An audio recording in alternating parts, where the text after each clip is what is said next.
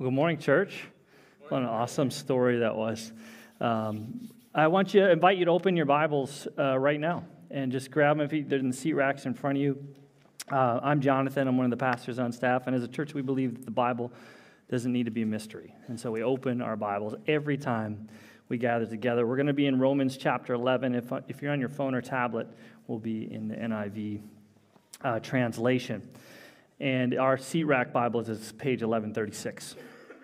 But we're in the third and final week of a series called Gospel Integrity, going through Romans chapters 9 through 11. If you remember, Henry has said that th- these chapters are some of the hardest passages in the Bible to understand, and many pastors avoid trying to preach on these chapters their entire career. And so I'm not sure whether to thank Henry or not for giving it to me this weekend, but we are going to get through Romans 11 today. Um, so, as we look at what God is going to do about Israel, his people, um, I want to read a quote to you from a famous historical figure about Jewish people. And I'm going to give you a disclaimer, it's a bit shocking. Regarding Jews, I shall give you my sincere advice. First, to set fire to their synagogues or schools, and to bury and cover with dirt whatever will not burn, so that no man will ever see again a stone or cinder of them. Second, I advise that their houses also be razed and destroyed, for they pursue in them the same aims as in their synagogues. Third, I advise that all their prayer books and Talmudic writings be taken from them. Fourth, I advise that the rabbis be forbidden to teach henceforth on pain of loss of life and limb. Fifth, I advise that safe conduct on the highways be abolished completely for the Jews. And continuing. Yuck. Who said that? Hitler? Mussolini. No, it's Martin Luther, one of the Protestant Reformation fathers. Now, there's a lot we could say uh, about this, but I want to be super clear about one some, something here is that it is awful. It's reprehensible. It's not in step with the way of Jesus at all. Part of what precipitated this writing by Luther relates to our passage today. You see, younger Luther was actually very sympathetic to Jews and uh, their resistance against Catholicism. And when he wrote his 95 Theses against uh, Catholicism and how they're in, incorrectly looking at Scripture, he said, when the true gospel is out there, then the Jews are going to turn to Jesus. And they didn't do as Luther thought that they would, and thus combined with a lot of other factors, this angry, unkind superiority boiled out of him in the last years of his life. And so, as we look at these chapters, Martin Luther knew these chapters, but N.T. Wright, as an intro into this section, says this No Christian today can ignore the fact that for many centuries, anti Semitism flourished across large areas of Christendom. And the church not only did nothing to prevent it, but added fuel to the fire by declaring, for instance, that the Jews killed Jesus, despite the insistence of all four Gospels that it was the Romans. Faced with the present passage, which speaks in every line of God's purposes for Israel, and which proposes a Christian understanding of that difficult and dangerous subject, we must pause and reflect in sorrow and humility on how our own faith and scriptures have been abused in support of dangerous prejudices, and we must pray for wisdom to do better. There's a correlation to what's happening in today's text of Romans 11. There seems to be some Gentile arrogance. Arrogance by the non Jews that are in Rome. And part of what made this easier is understanding some historical context before we jump into the scripture is that in 49 AD, Jews, including Jewish Christians, were all kicked out of Rome. And about five years later, were allowed to return, and the book of Romans came shortly after that. So that's some context for us to understand that. And so the Gentiles are saying, Paul, you've shown us this big story about the people of Israel in which God worked through and through. So shouldn't they be receiving Jesus in droves? It seems we're the beloved people now, we're the special ones now. Because this, this section of scripture is answering this one question. If most of Israel be, hasn't believed in Jesus, their Messiah, King, Savior, does that mean his promises to them have failed? And thus God has rejected Israel. And that's what Paul's going to answer this direct question today through a kind of case study on ethnic Israel, showing what is God doing with Israel and his promises? And with this, we're going to see three shifts of the heart that God's people are called to hear, which applies to us as well. Three shifts of the heart to live in God's promises. And we're going to see some warning lights go off in the text. And I'm going to point those out as we go along. So that's where we're going. What is God doing with Israel and his promises for them? And what are these shifts of the heart that they need and we need as well? So, we're going to try to read through all of chapter 11 today and get through it. Uh, but first, we need to pray before we go to the scriptures. We need God to illuminate His word to us, which I invite you to just pray with me. Heavenly Father, throughout scripture, you show us your faithfulness to your people. As we look to your word now, we ask that by your Holy Spirit you would illuminate your truth. Guide us and give us understanding as we seek to know you more. Keep us close to you as we walk the path you've called us to.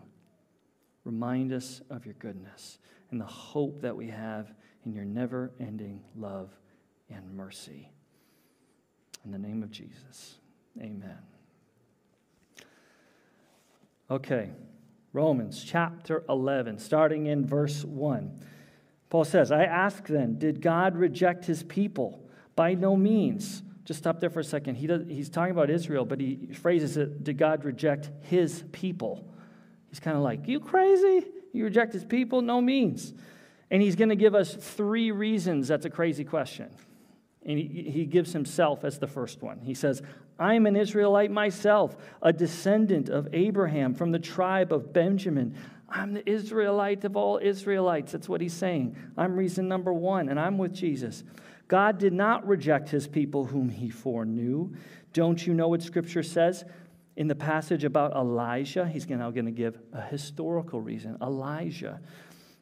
And this is what he says how he appealed to God against Israel Lord, they have killed your prophets and torn down your altars. I am the only one left, and they are trying to kill me. And what was God's answer, answer to him? I have reserved for myself 7,000 who have not bowed the knee to Baal. What's he doing? Okay, he's bringing us back to a time in Israel where it seems like rejection was at its highest of God. Elijah thinks he's the only one that there is, and he's saying, even at that time, there, were, there was a remnant, there was 7,000. And so the third reason he gives, he says, verse 5 So too at the present time there is a remnant. And we don't have to go further back than Acts chapter 2 to remember the Jews that were gathered and Peter preaching, and 3,000 of them coming to know Jesus. So we know there's at least 3,000, a remnant. God has not given up on Israel, He hasn't rejected them. Okay, continuing in verse 5 a remnant chosen by grace. And if by grace, then it cannot be based on works. If it were, grace would no longer be grace. Paul's trying to be like really ridiculously clear here. No ifs, ands, or buts about it. It's grace, grace, grace. That's it all the way. And this is good news. It's not a works plan, it's not a grace plus works plan. It's grace and, and grace alone. Amen. Back to verse 7. What then? What the people of Israel sought so earnestly they did not obtain? The elect among them did, but the others were hardened. Okay, I mean, why could Israel search so earnestly and not obtain? That doesn't seem fair at all. Okay, but we need to remember some verses from a couple weeks back in chapter 10. If you want to flip back a page, chapter 10, verses 2 and 3, Paul talking about the Israelites, he says, For I can testify about them that they are zealous for God, but their zeal is not based on knowledge, since they did not know the righteousness of God and sought to establish their own. They did not submit to God's righteousness. Basically, they sought righteousness through their own power, their own, not through faith in God's grace. And this is warning light number one that we need to look at. Warning light number one don't seek righteousness through your own power. It's grace and grace alone. Don't base salvation on any works of your own. Avoid do it yourself salvation. Avoid do it yourself salvation, or it's going to end up looking like this guy in this project here.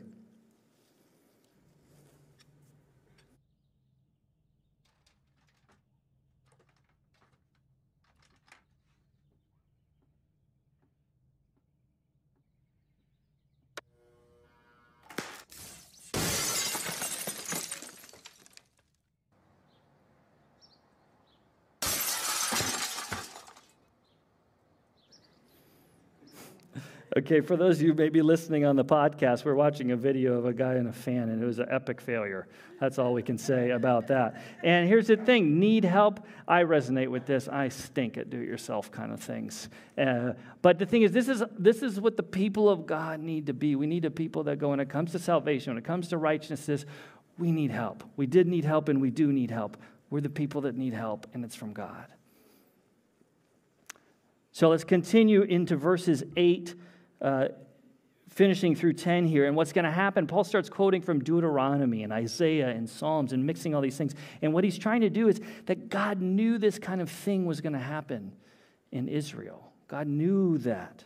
So, verse 8 As it is written, God gave them a spirit of stupor, eyes that could not see, and ears that could not hear to this very day. And David says, May their table become a snare and a trap, a stumbling block and a retribution for them. May their eyes be darkened so they cannot see, and their backs be bent forever. Okay, what's happening here? Okay, well, part of it's set up in verse 7. It said, But the others were hardened, as it is written, and writes this piece the majority, the, the non remnant, are hardened. Now, Pastor Henry did a great job a couple of weeks back talking about God hardening hearts and what is the deal with that. And um, I would go back and listen to it if you, if you missed it. But the way he said it was that God hardens hard hearts.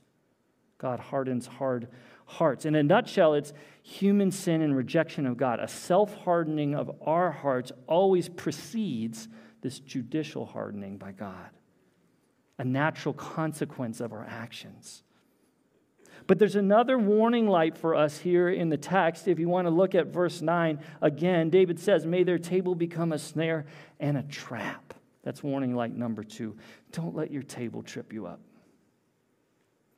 Don't let your table trip you up. What do I mean? Well, don't let God's blessings trip us up to think they are because of ourselves.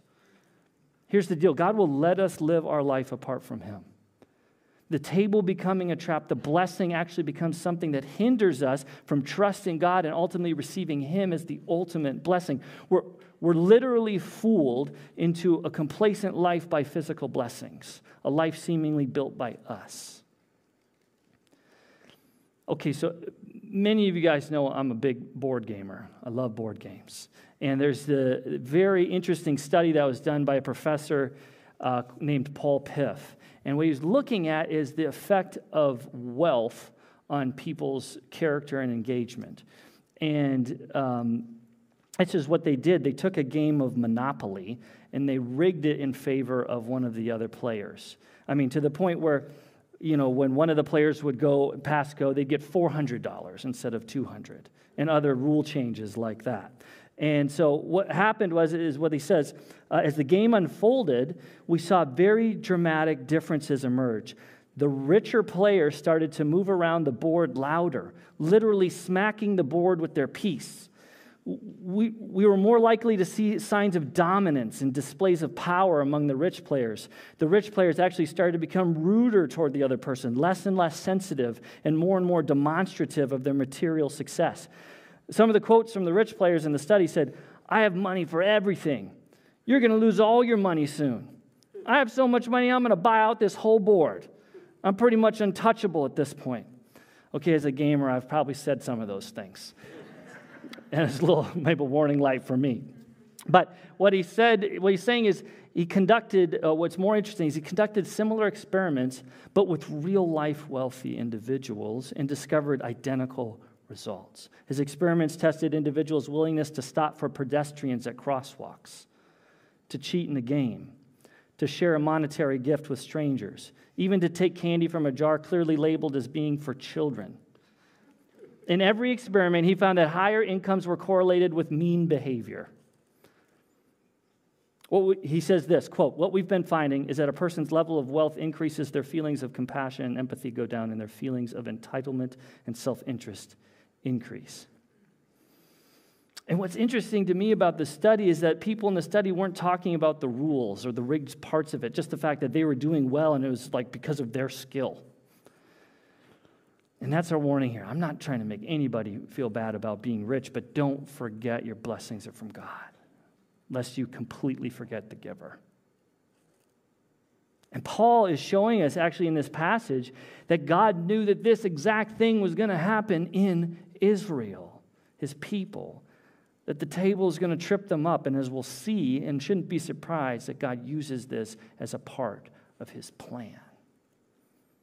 Okay, so in that first section, we've seen God has not rejected Israel as a whole. He gave the reasons. God's promises are still intact. But now, as we jump into verse 11, Paul answers the next logical question. Okay, if Israel isn't rejected as a whole, are we to just be okay with this tiny little remnant being saved?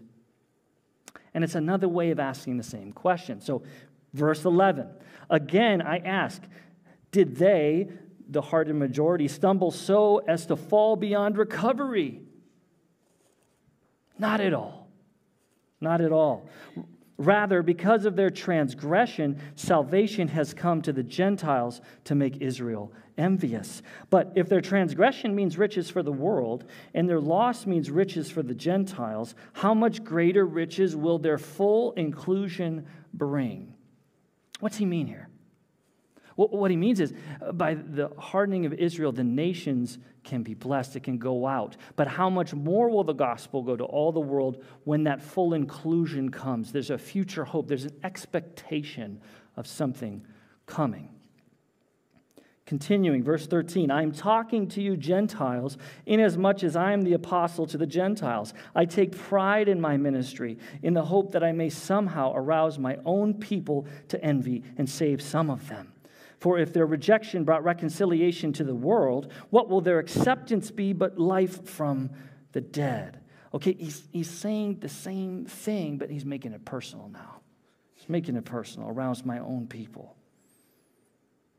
16. Now he's going to start using some analogies, and we're going to focus on the tree one here. 16. If the part of the dough offered as first fruits is holy, then the whole batch is holy. If the root is holy, so are the branches. If some of the branches have been broken off, modern Israel, and you, though a wild olive shoot, Gentile, have been grafted in among the others and now share in the nourishing sap from the olive root, do not consider yourself to be superior to those branches. If you do, consider this you do not support the root, but the root supports you. Okay, one really interesting insight about this is uh, gardeners and horticulturists know this that when they do tree grafting, that sometimes to revive an, a dying olive tree, you'll bring in a wild shoot and graft it into the tree for it to create and produce more fruit with some pruning. And however, this wouldn't even be possible without the support and the size of the root of the tree. So keep that in mind. And uh, just to be really clear on this, who's the root? Who's the branches? The wild? I was kind of trying to point it out, but the, the root is it the church? Is it Israel? Is it Jesus? Well, there's a lot of thoughts here, but I think from the context, it's the root is the, the patriarchs, it's the remnant, the believing remnant have gone before them. Um, and the branches being broken off are the unbelieving, the, the hardened first century people of Israel, this majority, this non remnant. And the Gentiles are being grafted in, but Paul's being really clear. Don't get all high and mighty here because through them, Israel, the root, that's the reason the tree is even here. God worked through them so you Gentiles even have a chance of being grafted in. Okay, continuing in verse 19. You will say then, the Gentiles saying back to Paul, you would say then, branches were broken off so that I could be grafted in. Granted. But they were broken off because of unbelief, and you stand by faith. Do not be arrogant, but tremble, for if God did not spare the natural branches, he will not spare you either. It's another warning light for us here. Arrogance leads to being cut off the tree. Arrogance leads to be cutting off the tree. Why are the branches being broken off? It's unbelief. It's unbelief. Why are the branches being grafted in? It's faith. It's faith. We saw that clearly. Don't miss this. We know the Israelites were searching for righteousness, but chapter 10 reminded they were searching for it on their own terms in effort, not by faith. Let's not go that same way. Okay, let's continue looking at the passage 22. Consider, therefore, the kindness and sternness of God. Sternness to those who fell, but kindness to you, provided that you continue in his kindness. Otherwise, you will also be cut off. And if they do not persist in unbelief, talking about the broken off modern Israel branches, they will be grafted in, for God is able to graft them in again. After all, if you were cut out of an olive tree that is wild by nature, and contrary to nature were grafted into a cultivated olive tree, how much more readily will these the natural branches be grafted into their own olive tree? Okay, part of this passage you might be thinking, uh, it sounds a little contrary to what I heard in chapter 8 from a few months back, the end of it, that nothing can separate us from God. But then it seems like Paul here is saying, but uh, except yourself. You can cut yourself off. Yeah, some of Israel, those branches have been cut off, but you Gentiles, watch out, you can be cut off even more easily. Now, there's a lot of verses that focus on God's promises to us, but Paul's also saying when we don't believe or we try to achieve God, we've failed to continue in his kindness and have built our lives on our own righteousness, self proclaimed goodness, something beyond God's grace, then we're not on the tree. But at the same time, as he's talking in these, this context here, I don't think he's talking about individual loss of salvation or losing salvation, but a degradation of faith over generations through the arrogance and unbelief that they'd be cut off and pruned. He's talking about groups of people through and through this entire passage. That's what he's doing. He's, we've seen it with Israel. Gentiles don't go the same way. But one thing is super clear we need to continue in his kindness. This reveals the faith we have in his grace. So, as we think about that and we look at Israel's story, we're still thinking, well, what is the plan that God has for unbelieving Israel, this hardened majority, his people? Verse 25. I do not want you to be ignorant of this mystery, brothers and sisters, so that you may not be conceited. Israel has experienced a hardening in part until the full number of the Gentiles has come in. And in this way, all Israel will be saved. As it is written, now quoting from Isaiah, the deliverer will come from Zion. He will turn godlessness away from Jacob. Who's Jacob? Jacob. Israel. Israel. Jacob. That's who we're talking about. And he says, And this is my covenant with them when I take away their sins. As far as the gospel is concerned, they are enemies for your sake. But as far as election is concerned, they are loved on account of the patriarchs. For God's gifts and his call are irrevocable.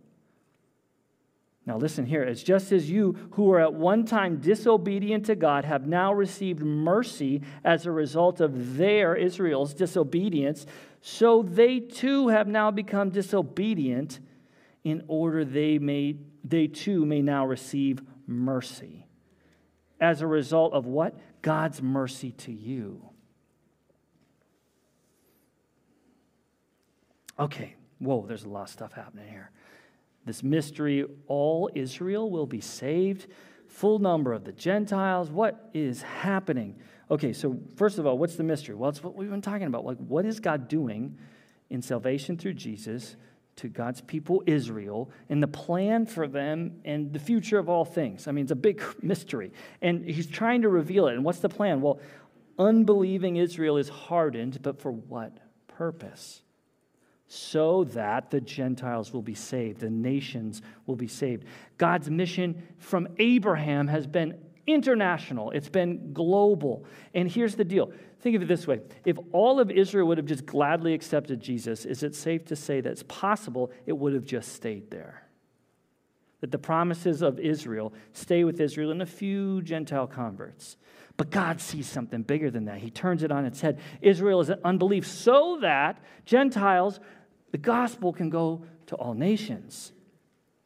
And God wants it to be global. But then you're going, well, then what about God's original people, Israel? Well, it's in this way, the gospel going to the nations, that all Israel will be saved. Okay, so then you're thinking, well, what does Israel mean with that? All Israel will be saved. Does Israel mean the church then? The church as the new Israel, Gentiles and Israel alike? I mean, we see some passages in Scripture that kind of point that way. But if we're consistent with reading the Scripture here, we see that in the previous verse, it's two separate things. Israel has experienced the hardening, that's, that's, they're not part of the church, and the Gentiles coming in into what? The church.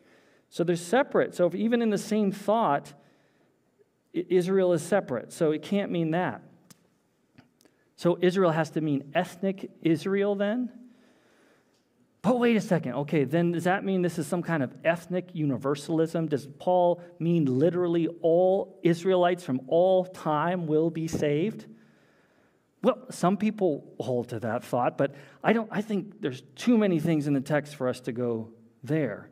Because I mean even one of the things is Paul could have said all Israelites will be saved. He could have said that. He didn't say that. And the other thing is, we've seen in this chapter, in the previous two chapters, Paul is just so forlorn about his fellow Israelites. He'd have no reason to despair, as he did in the, these chapters, about his fellow Israelites if that's what he was trying to say. So, what in the world does Paul mean here? Well, I think the best making sense of it is this that all equals the grace chosen remnant of Israel plus a majority of unbelieving Israel becoming believers, either over time or in one large event. Meaning the hardening is lifted and salvation coming to all, and all meaning including the hardened majority, both remnant and hardened majority. He's speaking of a time in the future where there's many Jewish believers in Jesus. Because there are a couple other clues in the text here. We know the Jewish people are scattered at this time, the different tribes of Israel scattered. And Paul even mentioned his, his tribal identity at the beginning of the passage, if you remember, tribe of Benjamin. Tribe of Benjamin. And so the gospel going to the Gentiles, to all the world where the Jews are scattered to, in this way, all Israel will be saved. Not all Israelites without exception, but all Israel. Okay, this is a super tough text. And there's so many thoughts you could, when you, if you study this bit. But this is my best making sense of it. And centuries upon centuries of theologians thinking about it. And, and I love what uh, uh, theologian Frederick Bruce says about this. He all means all without distinction rather than all without exception. All without distinction rather than all without exception. Okay, we've, we've covered a lot of the chapter, and you're probably thinking, okay, I think I get what's happening, but so what?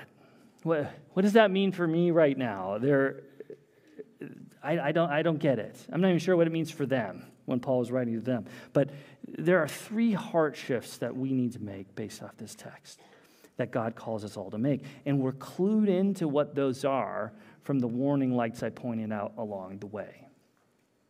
So let's look at those three shifts.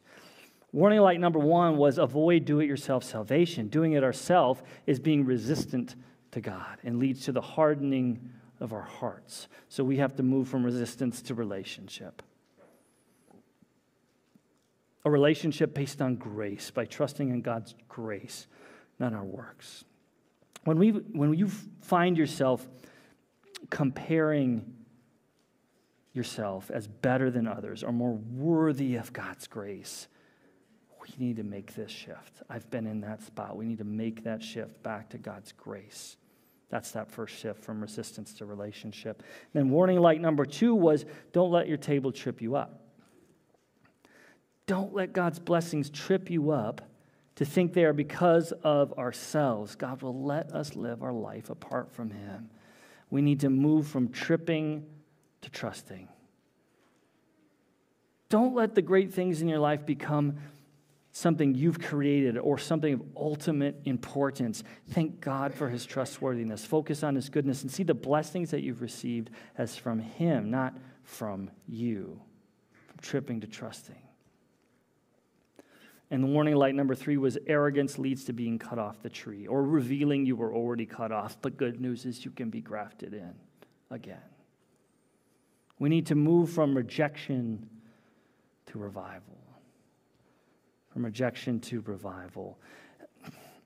Arrogance leads to rejecting God in our lives. And one of the best ways to combat this is to share and remember our own story of salvation, how Jesus has saved us, to remember it. And, and you might be thinking about these shifts like, okay, I, I, agree with these shifts, but how do, I, how do I move in that direction? Well, Paul actually points it out in the text. It's in verse 22. He says, continue in his kindness. Continue in his kindness. We need to remember salvation is found only in the grace, mercy, and kindness of Jesus. And for those of us who follow Jesus, we also need daily reminders of this truth because I think sometimes as Christians we get into patterns where we think our way, the way of Jesus, is, is just one of the ways in this crazy world. We live our life as if the other people in our life, or the religions and philosophical frameworks of our neighbors and coworkers, are as good or as close to as good. And we act as if people might not need the gospel. And if we're honest with ourselves, we might even think, ah, God's going to do what he's going to do. He doesn't need me to share Christ with that person.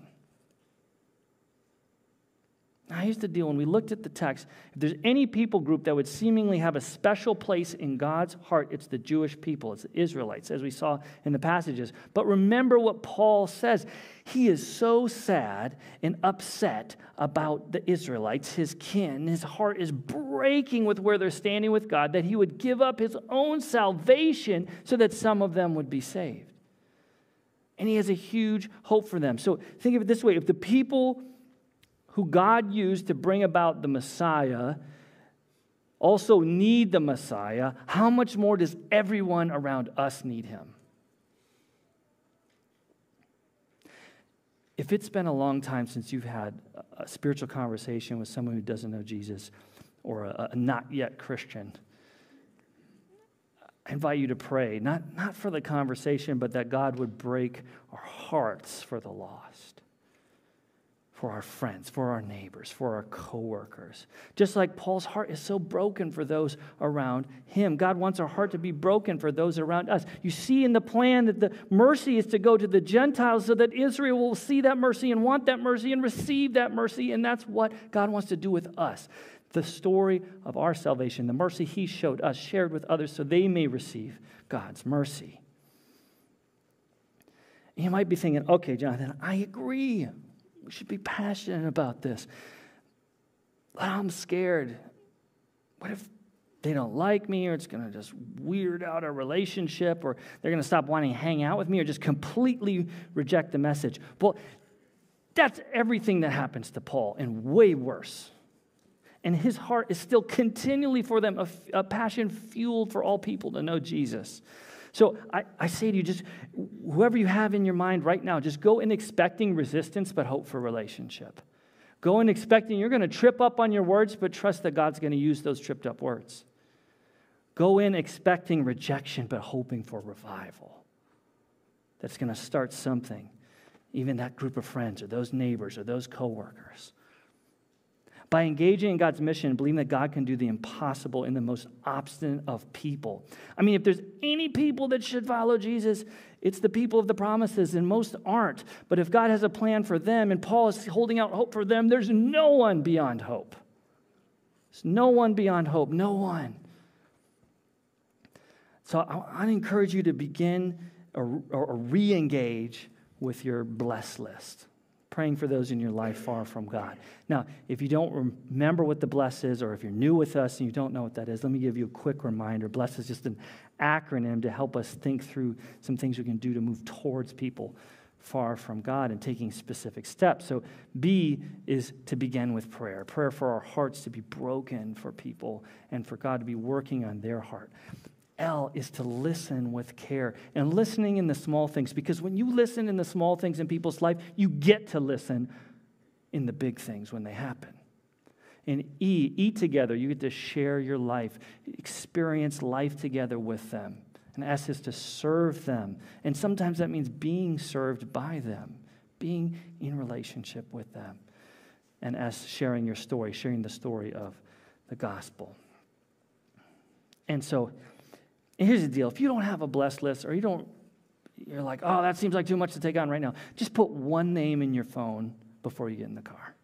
One name. And just start praying for that person every day. Just one name and see what God does with that because there is no hope outside of Jesus. It's in Him. We, a resistant people, have been restored into relationship. Us, a people of failure that have found a faithful God. Us, a people who once rejected, now revived from death to life. And it's in Jesus, continuing in His kindness. That's the people that we are. And that's why when we gather every week, remember the kindness Jesus showed us through his life, his death, and resurrection.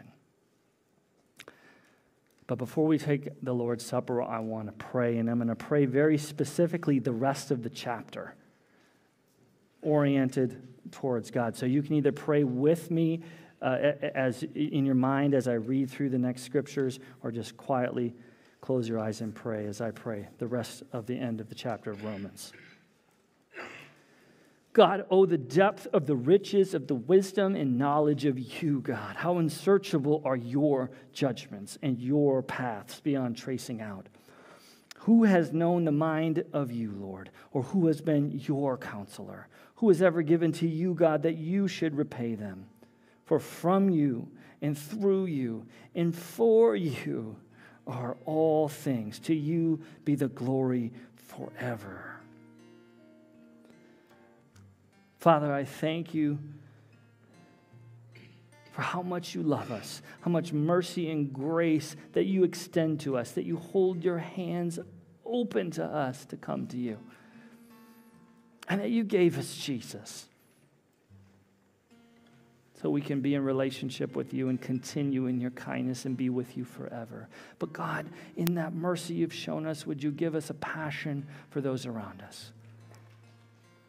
Do a work in our heart for the people in our life. We need your help. And Holy Spirit, I pray that you would be working in people's hearts here right now. Those listening, those watching online, I pray that you be working in their hearts. Do what you would need to do in response to your word.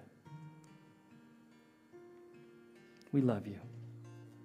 It's in Jesus' name we pray. Amen.